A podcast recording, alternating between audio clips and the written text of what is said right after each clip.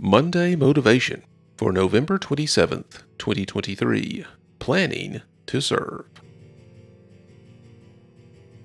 Thanks for joining me for Monday Motivation. I hope you're encouraged to be a doer of God's Word this week. Jesus' death left his followers scattered and afraid. Aside from Peter's denial, we don't really know what most of them did between Jesus' arrest and his resurrection. There were also other followers of Jesus that had joined him in Jerusalem for Passover in a similar situation.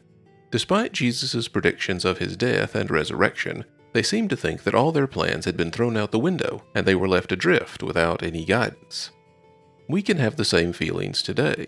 Sometimes we are left without complete instructions, or worse yet, radio silence, from those we have depended on for guidance and instruction. This is never true with Jesus.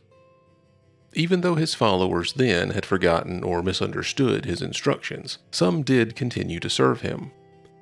Mark chapter 16 begins with three women traveling to Jesus' tomb to anoint his body with spices, a special honor for a significant person. They sought to give a last service to the teacher and friend that had changed their lives.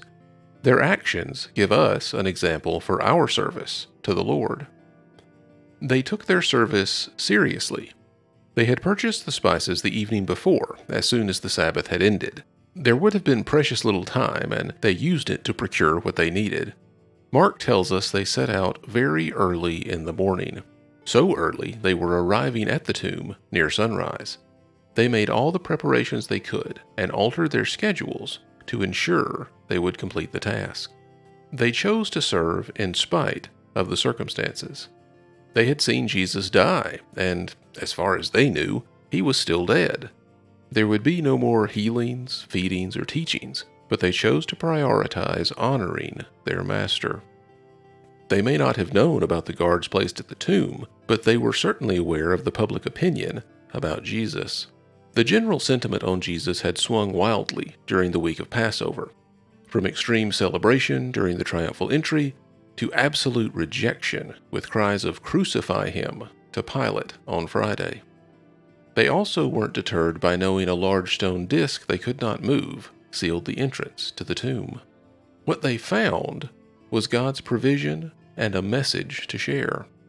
They arrived to find the tomb already open, the way cleared for them to proceed, though not for the reason they believed. The angel they encountered made sure they knew that the one they sought was no longer in the tomb, but risen to new life. They were tasked with taking this news back to the disciples. As we seek to live a life following Christ, we too should take our service seriously. We should prepare and plan as much as we can for the service we know we can render. Our circumstances shouldn't keep us from following. Challenges and public backlash shouldn't keep us from serving. Because we too can see God move obstacles, and the access He grants gives us more opportunities to share His message.